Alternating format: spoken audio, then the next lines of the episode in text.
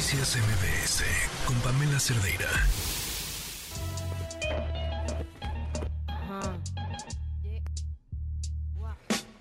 Quisiera tener cosas dulces que escribir. 5 de la tarde con 40 minutos. Eh, hemos hablado un montón de veces sobre el tema del abuso sexual en menores de edad y, y no podemos cansarnos de, de repetirlo. La mayor cantidad de los abusos vienen por parte de personas cercanas, de personas que viven incluso en el mismo hogar o que son de la misma familia. Esta es la historia que nos tiene hoy Joali Reséndiz.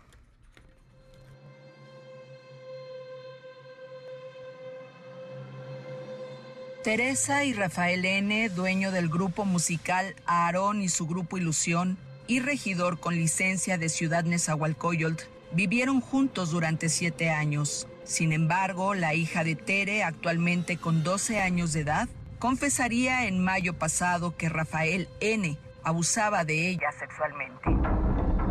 Es la voz de Teresa, madre de la menor.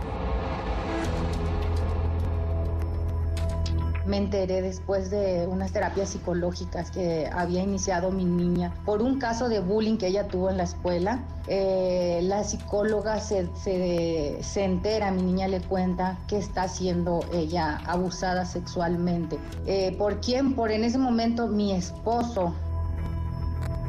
Rafael N., dueño del grupo Aarón y su grupo Ilusión y entonces regidor de Ciudad Nezahualcóyotl, derivado de esta denuncia, solicitó su licencia.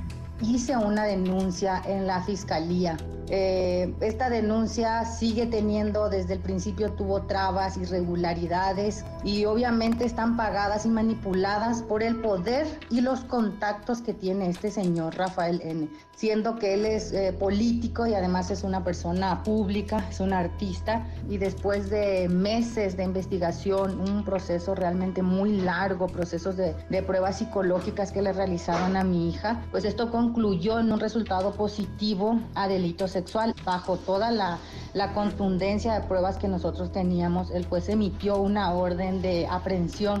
El pasado jueves, Rafael N. fue aprendido y recluido en el penal de Nezahualcóyotl y mañana, luego de algunos cambios, será su audiencia ya que no alcanzó fianza por el delito que se le acusa y que a pesar de que Rafael N. ha utilizado todas las argucias legales para evadir el señalamiento de una menor a la que no respetó, Hoy ella lo señala y es parte de una alta cifra de padrastros que abusan de las o los hijos de sus parejas.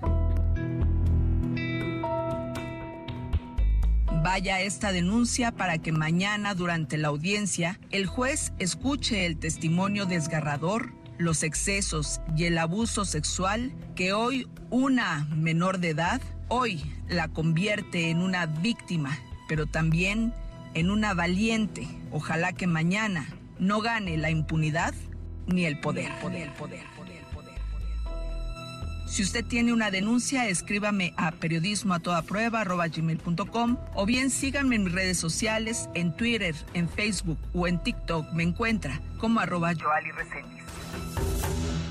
Noticias MBS con Pamela Cerdeira.